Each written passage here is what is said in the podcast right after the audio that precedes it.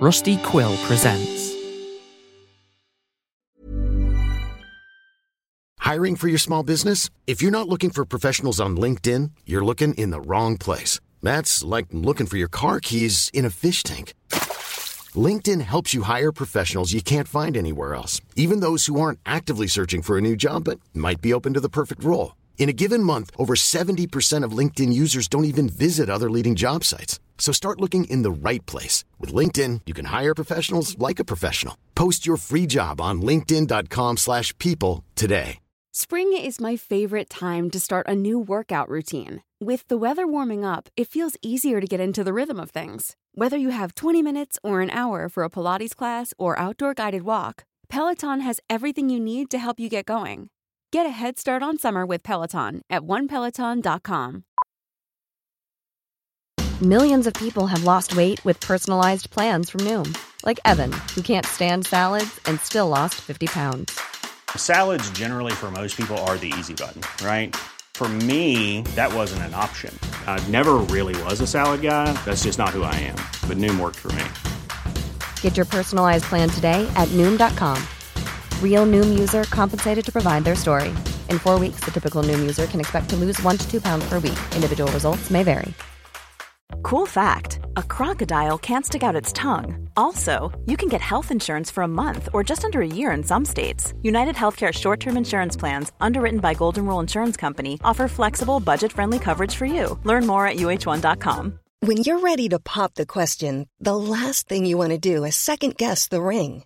At Bluenile.com, you can design a one of a kind ring with the ease and convenience of shopping online. Choose your diamond and setting. When you find the one, you'll get it delivered right to your door. Go to Bluenile.com and use promo code LISTEN to get $50 off your purchase of $500 or more. That's code LISTEN at Bluenile.com for $50 off your purchase. Bluenile.com code LISTEN.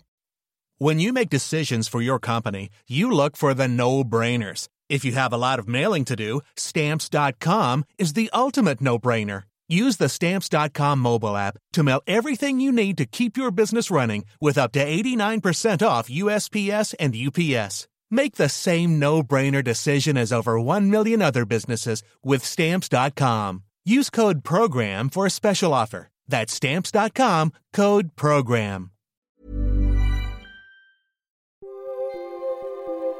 If you listen carefully to birdsong, sometimes you can hear messages between the chirps and trills, a whisper of something sinister, threatening change.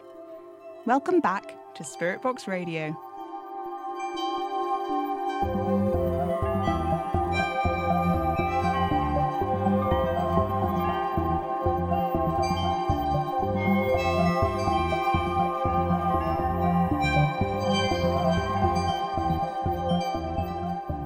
Hello, faithful listeners. It has been a somewhat trying week at the studio this week, settling in Revel, the small ginger cat who has decided, for some bizarre reason, that he lives here now. To be honest, I don't mind the company, but his moving in was rather abrupt. I'd been seeing him on the doorstep for a few weeks, ever since Christmas, and he seems to have a little gang of pals he likes to hang out with. Anyway, I may have gone slightly overboard with the cat trees in the beds. At least I've found a use for the living room. Hopefully, Revel will be good and quiet throughout this evening's proceedings. I gave him a tray of salmon and he's sleeping very heavily now, so I think we can manage a good few minutes. Firstly, I'd like to thank those of you on the forums for your excellent sleuthing through old versions of Spirit Box Radio for any mentions of the crystal ball, even though it didn't turn up very much useful information. For those of you listening who don't use the forums, or those who may not yet be caught up with what is now a frighteningly long conversational thread, the crystal ball was only mentioned several times outside of when Astrid was using it to answer questions from the faithful listeners. The first time is when Astrid frustratedly suggested that Madame Marie use the crystal ball herself, to which Madame Marie replied that there was clearly no chance of that happening. The second instance is the one that I remember, where Madame Marie and Astrid discuss how this crystal ball in particular differs from most of them, tapping into the latent memories of nearby arcana and communing with them to get answers to questions from faithful listeners, though the mechanics of that were not explored. Almost everything else was more of the same, where Astrid seemed to be goading Madame Marie into using the crystal ball only for her to refuse, coolly. It's funny. I had such a different impression of Madame Marie's relationship with the loyal assistants than the one painted by this collection of moments.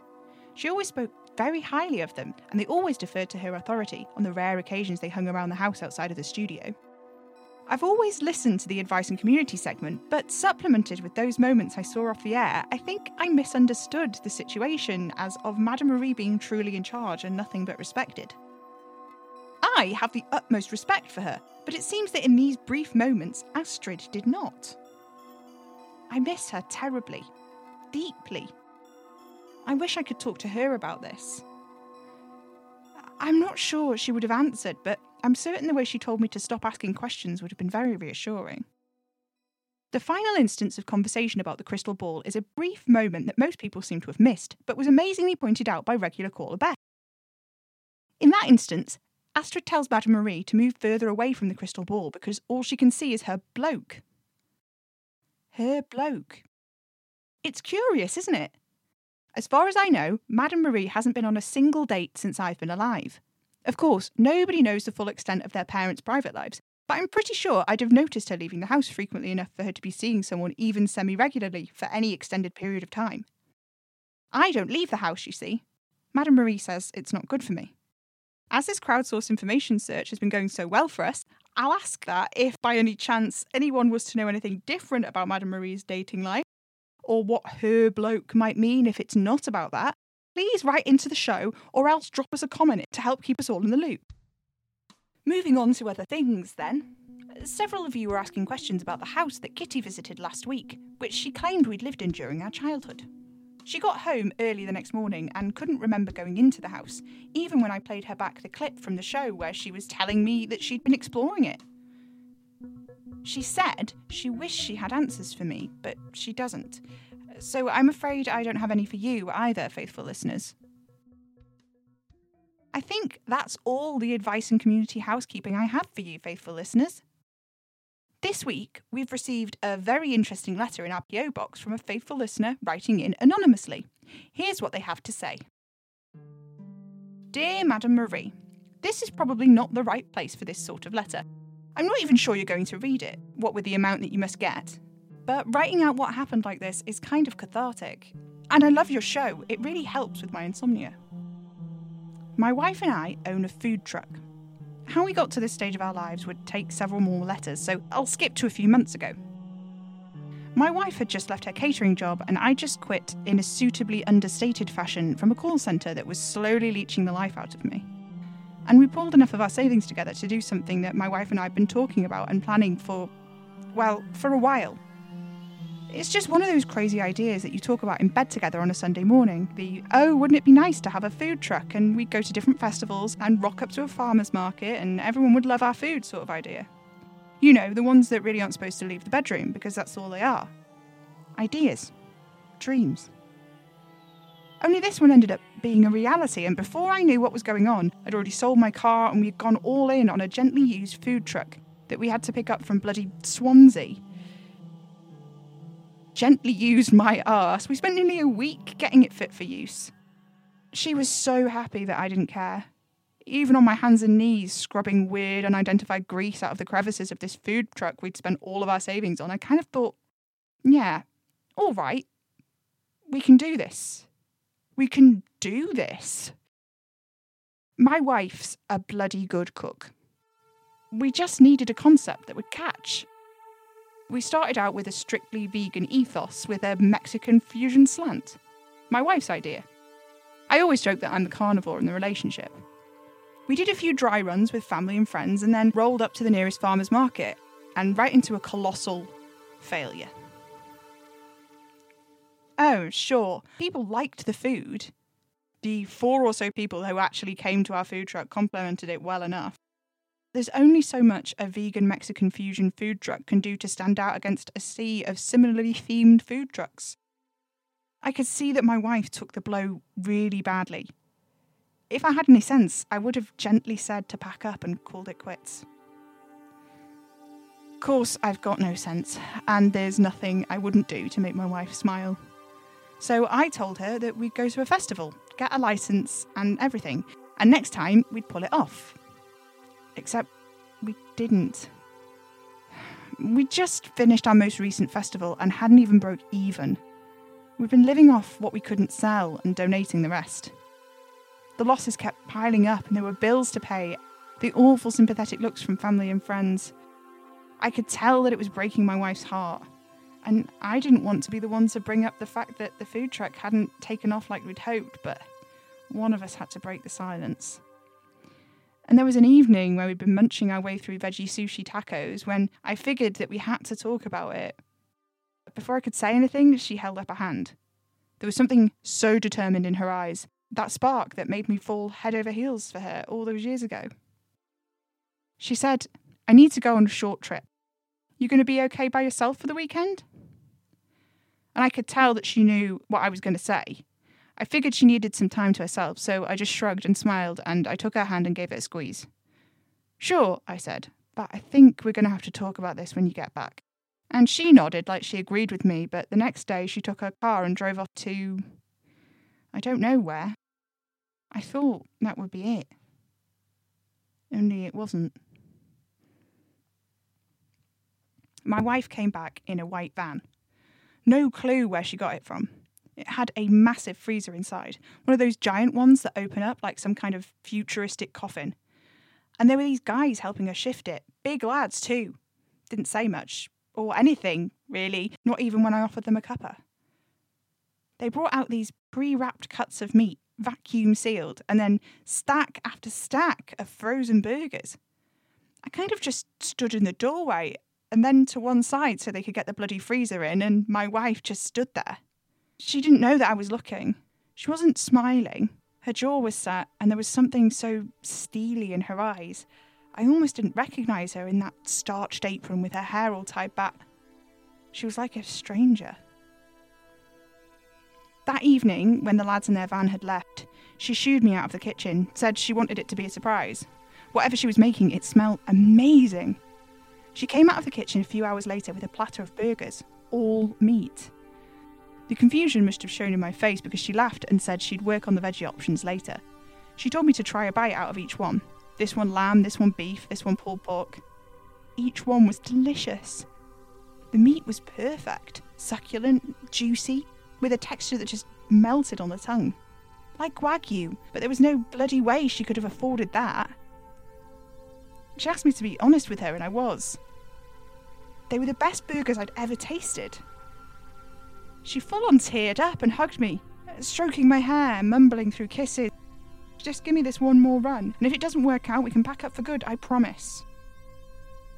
I can't say no to my wife, and she knows it. So I just nodded, and she hugged me all the tighter, and. God, it felt like I was doing the wrong thing, leading her on like that, when I knew that these burgers would go the same way as every other venture we'd tried. We rocked up to the next farmer's market anyway, and I braced myself for the worst. Instead, we were swamped, easily the most visited food truck. People were queuing round other vans for it. And I'll admit it was great. It is great, the money is good, and I'm decent at grilling the burgers now so my wife can have a break. My wife never lets me access that massive freezer when she's not here. She padlocks it shut and keeps the key on her at all times. At first, I thought, hey, maybe the meat's expensive, but I've been doing our finances and, well, it's really not. It's cheap. Far cheaper than the mulched together mince you normally see in store run burgers. And for how good it tastes, the texture, it doesn't add up. She gets the meat delivered, and get this it's the same white van, the same lads unloading the van, and it's at odd hours too. Last one came in at four in the morning. Whenever I bring it up, she just won't engage. Hands me a burger and tells me to take a bite, or kisses me quiet. And I'm too much of a sap to tell her how I really feel. But she's happy, right? And I'd do anything to make my wife smile. Only last night, when I was locking up the van, I had one of the leftover burgers. When I bit into it, something weird stuck to my tongue. It crunched. I spat it out and washed it clean, and I've been sitting here staring at it for the past few hours. I'm pretty sure it's a human fingernail. Anyway, any advice would be appreciated. From Mrs. Concerned Food Truck. Well, Mrs. Concerned Food Truck, I'm not sure how much advice I can give you, as this does not seem strictly concerned with the arcane. So I'm assuming the reason you've written into us is because you have nowhere else to turn. There are ways you may be able to uh, convince your wife into telling you the truth about where she's sourcing the meat for the truck, but I'm afraid I don't really know how that sort of thing is done. The other thing is, you can try to consult a tarot deck about this issue, which I would offer to do for you, but as I've explained before, I don't have a proper deck at the moment, as mine has been confiscated, and the only one I do have access to is Strange, and I don't know. I will give it a go anyway. So I'm just going to act like it's a normal deck and go for a one card draw, as that's all I'd really mastered before. So we'll see where we get with this. I'll shuffle the deck and draw a card and place it face down for you. Um, oh, it's one of the shiny ones. The field of corn with an animal carcass in it. I'm not really sure what this means. Uh, the card doesn't have a name printed on it like tarot cards usually do, it's just the image. I think the animal is a cow, but it's hard to tell as it's in a pretty advanced state of decomposition. Maybe this means it's beef, but bad beef? Beef that doesn't meet regulation standards? Beef stolen from cows that drop dead in cornfields? I don't know. Or perhaps it means it's not beef at all and is in fact made from corn somehow. This doesn't really explain the fingernail. I'm sorry. Unless it's corn husk. I fear I may have just given you more questions there rather than hinting towards any answers. At any rate, this was the only thing in our PO box this week, and everyone on the forums has been pretty diligent about collating information rather than writing in with their own queries, which I thank you for, but I do want to say that this is supposed to be the advice and community segment, not the help Sam scrape by as show host segment. Though, of course, I am extremely grateful. It's supposed to be me helping you, not the other way around. My skills are limited, of course, but if I'm to convince Madame Marie to let me stay working on the show a bit when she gets back, I really need to up my game, I think. I'll be spending the next week or so studying the little book of big magic and doing what I can to plug up any gaps in my knowledge. Remember to post to the forums if you're planning on attempting to commune with the dead to avoid any mix ups where possible.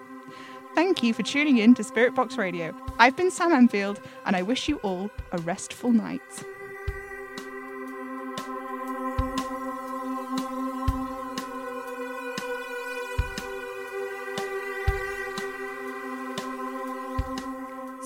Box Radio is distributed by Hanging Sloth Studios under a Creative Commons Attribution 4.0 international license. The show is created, directed, and produced by me, Ada Major, the voice of Sam Enfield. Music is by Maybe Wednesday. Find us on Twitter at Spiritbox Radio or tweet the sloths at Hanging Sloths. You can support the show at patreon.com forward slash Hanging Sloth Studios. Spirit Box Radio is recorded in front of a dead studio audience.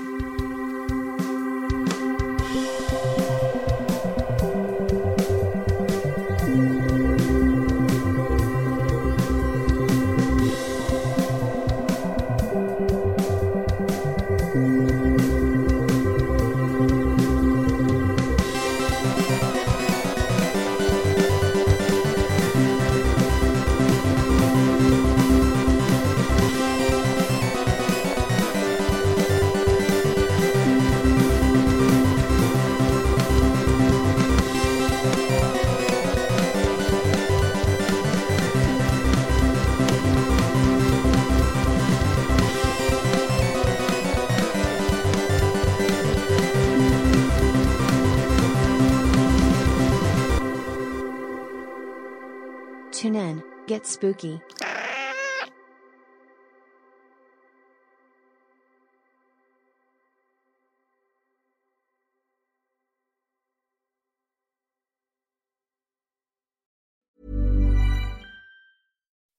When you make decisions for your company, you look for the no brainers. If you have a lot of mailing to do, stamps.com is the ultimate no brainer. Use the stamps.com mobile app to mail everything you need to keep your business running with up to 89% off USPS and UPS. Make the same no brainer decision as over 1 million other businesses with stamps.com. Use code PROGRAM for a special offer. That's stamps.com code program.